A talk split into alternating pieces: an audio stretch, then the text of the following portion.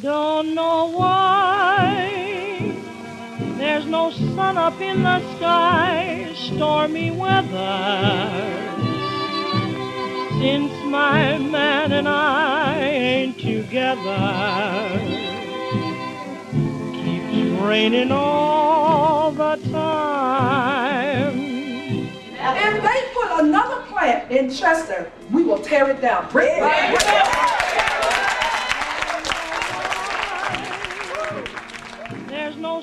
Up in the sky, stormy weather.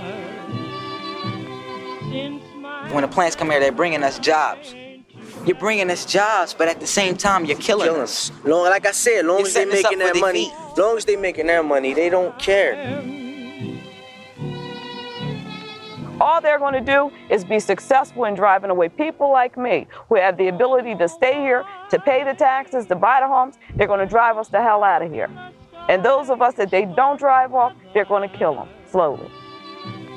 Since my man and I ain't together. Those kind of activities are just shadows. The shadow of a gun can't kill, the shadow of a knife cannot stab, and the shadow of a dog cannot bark. Of course, the gun is present, the knife is present, and the dog is there, but we're not running from shadows. We're not going to turn back. We're not afraid. We're not afraid. I'm weary all the time, the time, so weary all the time. It's a dark and misty night in 1933, and we're at the Cotton Club in Harlem, New York. We're here to see African American artists from all around the East Coast perform. But there's one act we have our eyes on in particular. All the way from Chester, Pennsylvania, young vocalist Ethel Waters is in Harlem tonight to debut her song Stormy Weather. The song compares the sorrow of breakups to the hopelessness of long rainstorms. The dark clouds block out so much light that she starts to feel as if the sun isn't even there, like there's no light at the end of the tunnel. Little did she or anyone else in the club know, but after this one misty night in Harlem, Ethel Waters leaped into a 60 year career in celebrity. But while Waters burst into stardom, her hometown had a storm of its own brewing.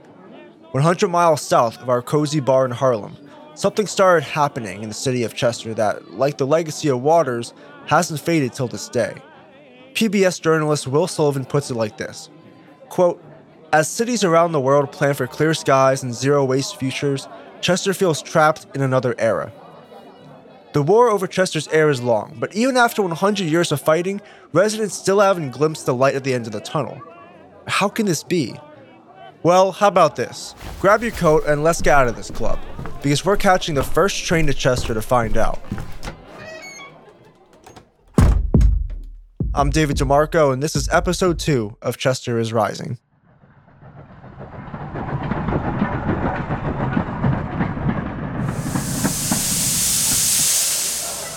All right, Chester 1933. Not what you expected, right? This place is booming. And that's because World War I brought a huge influx of European and African American workers to the port city. The population rose to 60,000, nearly double Chester's population today. Let's take a ride into town. Here we are on West 3rd Street, Chester's commercial district, and as you can see, Chester had a booming marketplace in 1933. Right here is a dance club, there's the movie theater, beauty shops, restaurants, and bars. People from outside the city are here to do their weekend and holiday shopping. There's plenty of chatter in the streets, it's lively. All right, first glance is over. Let's hop back in the car and I'll show you what's really going on here. So, yes, Chester looks a lot more active and cosmopolitan compared to today, but development can be deceiving. First, there's a whole underside of this economy you can't see. Boomtown development like this doesn't come without a downside. And since Chester's leadership wasn't prepared for the influx of workers, at night the streets permeated with vice. In 1933, Chester was seen as, quote, the town where anything goes, where prostitution, drug trade, public drunkenness, and illegal gambling practices operated freely. As these practices festered, as did Chester's crime rate. Second, Look back at all those diverse storefronts and you'll find a sign in the window Whites only. While Chester had a booming marketplace and shipyard, almost all of these spaces were racially segregated. Chester has had heightened racial tension since the onset of World War I, where thousands of Southern blacks moved to Chester in search of more political freedoms in the North. Instead of welcoming the black families with open arms, the white portion of Chester started blaming blacks for the city's vices. Both through local papers and by word of mouth, rumors of, quote, black incivility spread throughout the city. Media coverage was dominated by whites accusing blacks of things like impolite behavior on the streetcar and deliberate intimidation. In the spring of 1917, a local newspaper called the Chester Times really pushed these rumors and stereotypes, publishing stories which conflated the rising black population to Chester's heightened crime rates. By July, a four day race riot broke out, killing seven people and injuring hundreds. Entire rows of houses were burned down, and West 3rd Street was a battleground for hand to hand combat with knives, sticks, and guns. While this riot was suppressed, the racial tensions accruing in 1917 are still present here in 1933. Alright, field trip over, let's head back to a 21st century studio to explain how all of this was allowed to occur.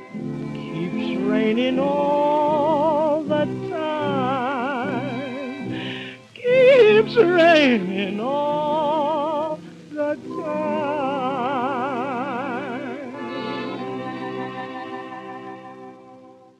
From 1906 to 1992, Chester was uninterruptedly ruled by a political machine that thrived off of these conflicts.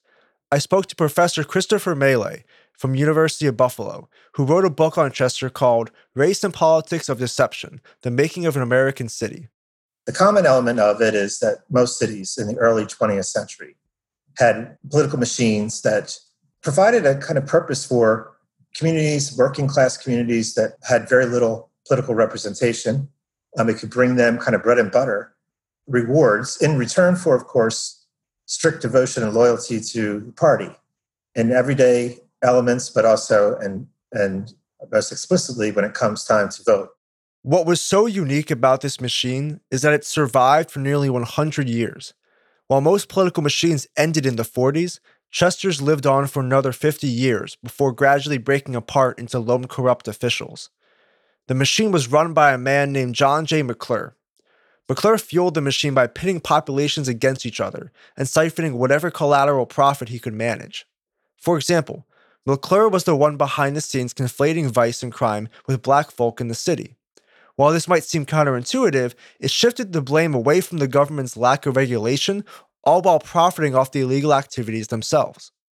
Uh, so, as the more proper folks in town began to complain about the city's reputation as a place of vice, that the machines, although completely imbricated in that vice industry, used African Americans as the front for the problems associated with gambling, prostitution, alcohol consumption, fights, street rowdiness, etc. So, as a quick example, often in places like in Bethel Court, the bars and rooming houses and houses of prostitution were nominally run by Black folks, uh, individuals, or even families that ran these establishments, but they were controlled, and the profits from them and the land in which they, they operated on was controlled and owned by officials associated with the Republican machine. So this kind of, of deception really has its early starts. And it's one of the, the kind of go-tos for the machine itself is to use race, which of course, as we know, back then and still to this day, is a way to create a division that is quite clear. McClure stirred racial tensions early in Chester's history with these practices, tensions that blew up into the riots we mentioned earlier. But remember, McClure's main goal isn't necessarily profit, it's votes. Fear grew within both white and black communities. White folk were scared of black incivility due to the media's racist depictions, and black folk were scared of being physically harmed by racist whites. McClure secured the white vote by appealing to the Republican desire for law and order, and he secured the black community via promises of protection. Uh, the way in which the story of black community in Chester gets connected to that is that McClure offered early on the black community protection. Uh, protection against, again, this is, we're talking here, early 20th century, protection against the wrath of, of racism, of violent forms of racism in the community, especially when the population of Black residents trebles and increases due to the first Great Migration. So, what McClure and others have done in other cities geniusly does is fan the flames of racial antagonism and simultaneously offering protection to the Black community. He also, uh, so, you know, fanning the flames meaning as more African Americans, especially men, move into the community, that they are taking jobs, they are threatening the civility of Chester and the culture of white Chester by their sheer numbers. And he fans that. And it's not hard to do in terms of the racial discourse of the early 20th century. It's not like he has to create it. He just uses that and employs that discourse. The protection end is what much more interesting to me. And that protection, of course, the cost of it is loyalty and voting. While the machine did step in to protect loyal black residents from white aggression, it was by no means a pro black institution. A good example of where things fell apart is in the Chester court system. According to Mele, McClure would often exploit black families by setting bail at exorbitant rates and packing courts with machine judges, forcing them to rely on party connections if they ever wanted to see the light of day. McClure and his descendants continued to manipulate these racial tensions far into the U.S. civil rights movement, where the relentless fight for desegregation earned Chester the name Birmingham of the North. After several violent race riots in April of 1964, Chester's NAACP tried to take charge of the movement and promote civil disobedience. This attempt to calm racial tensions didn't bode well with McClure, who did something I feel like we only ever see in movies he secretly planted a more radical black activist to infiltrate and divide the NAACP. The activist's name was Stanley Branch. Branch's call for violent protests restirred Chester's racial tensions and led to more deadly riots throughout the civil rights movement. These riots ensured that the black community would turn out at elections for the machine to get protection, all while scaring the white population into fleeing the city to peaceful county suburbs and whether violent activism was a better strategy than civil disobedience in tearing down segregation was irrelevant to McClure. He just wanted the chaos. By the end of 1964, the combination of structural black poverty and the flight of white residents to the suburbs was bankrupting the city. Under President Lyndon B. Johnson's War on Poverty, Congress passed the Economic Opportunity Act of 1964, seeking to address entrenched poverty in cities like Chester. The city received a number of federal grants and assistance as part of this bill to reconstruct and further develop the city. Unfortunately, there wasn't much supervision on how these resources were used, so much of the grants were just filtered back into the Republican machine rather than to the people of Chester. State and local government didn't start to prosecute this long held corruption in Chester until the 70s, when a three year Pennsylvania Crime Commission investigation found that city police and high ranking officials were either managing or paid off in an illegal racketeering scheme that was siphoning between 8 and 11 million dollars from the city annually. One of the convicted officials was no other than Chester's mayor at the time, John Nacrelli. He was sentenced to six years in prison, but what was bizarre about this conviction was this Nacrelli continued many of his duties as the chair of Chester's Republican Party post conviction, which means that after he was convicted, he continued to screen job applicants for the Chester Upland School District, ensuring that only loyal appointments were made. Nacrelli only served two years of his federal sentence before being released and immediately resumed full control of party operations. Even though he wasn't mayor, Mele writes that he, quote, routinely convened backroom meetings with members of the Chester City Council without notifying the mayor, end quote. Nacrelli was also involved in the siphoning of federal aid from the city. He usurped the um, war on poverty programs and the federal monies that came from them fairly quickly and swiftly and without apology. I think of him as the kind of the architect of parasitism by the 80s, McClure's machine was largely decentralized. Many of McClure's old ward bosses and precinct officers spread throughout the suburbs to expand the machine's control over all of Delaware County. At this point, Chester itself is now predominantly black. It's lost 20,000 people since the 50s and is struggling to fill the empty stores that once populated West 3rd Street. Nevertheless, the corrupt remnants of McClure's machine had one last plot to exploit Chester forever. It came in the name of a trash incinerator. The Republican Delaware County Council announced a bid for a waste incinerator to site in the city of Chester and process all of the county's waste. The city, who had just elected its first female African American mayor, Willie Mae Leake, was quick to oppose the project, but not for the reason you might think. Consider the history of Chester up until this point. Black folk in the city have been terrorized by whites for decades. Whether it's through vice industries or by having their federal aid stolen, people of color in Chester were constantly broken off the short end of the stick while white people profited. Now, many of those same white people want to send all of their trash to Chester, get paid for it at the county level, and offer a pittance to Chester. Mayor Leake was infuriated, and her response shocked the county. She announced Chester was going to build their own incinerator. And for the city, this was an act of absolute empowerment. A local Baptist minister who served as the former local NAACP president said about the plan, quote, "We are down on our knees and we need to be picked back up. This project could bring us back to the good days. We will be able to stand on our own feet." End quote. To give you an idea of how influential this mayor was, let me read you this passage from Mele's book.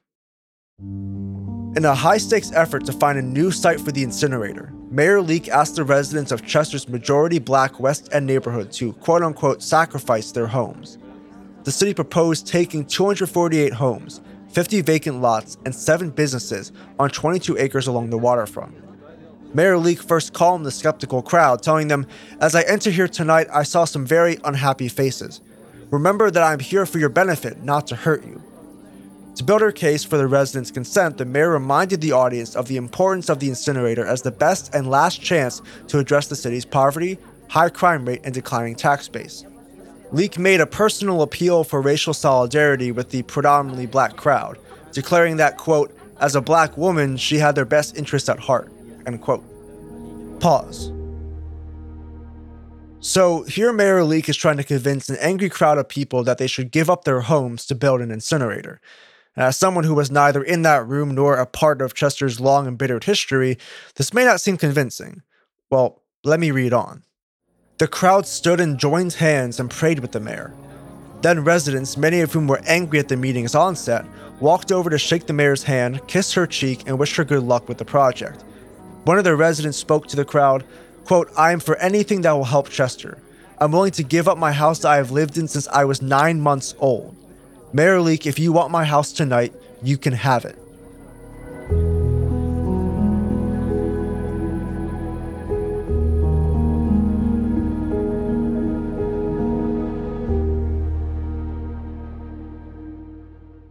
Regardless of what you think of Mayor Leake's plan, this passage from Mele's book depicts a powerful moment for the people of Chester.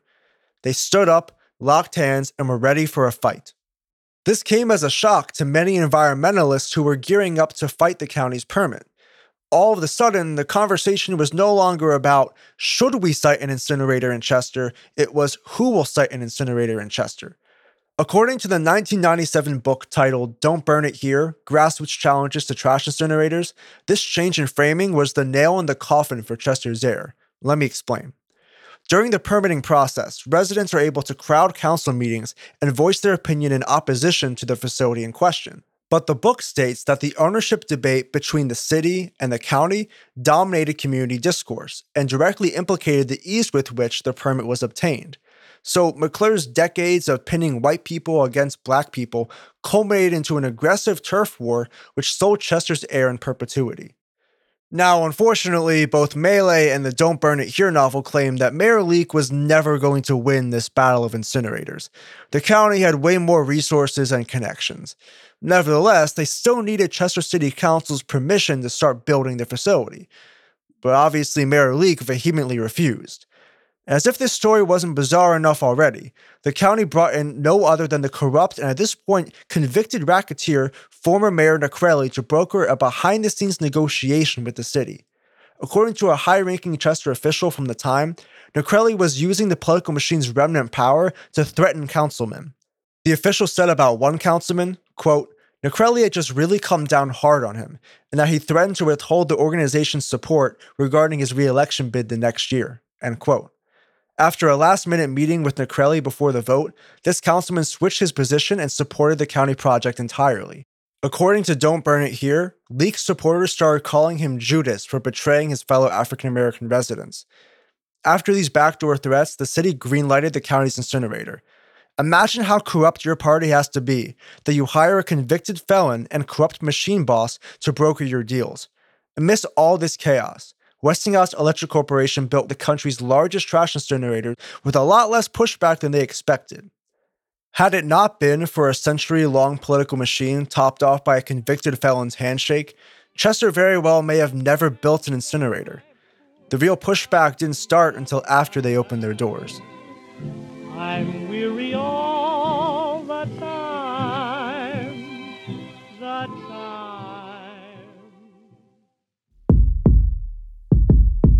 Thank you for listening to episode 2, part 1 of Chester is Rising. There's more history to cover as the incinerator begins to burn. The fight has only just begun.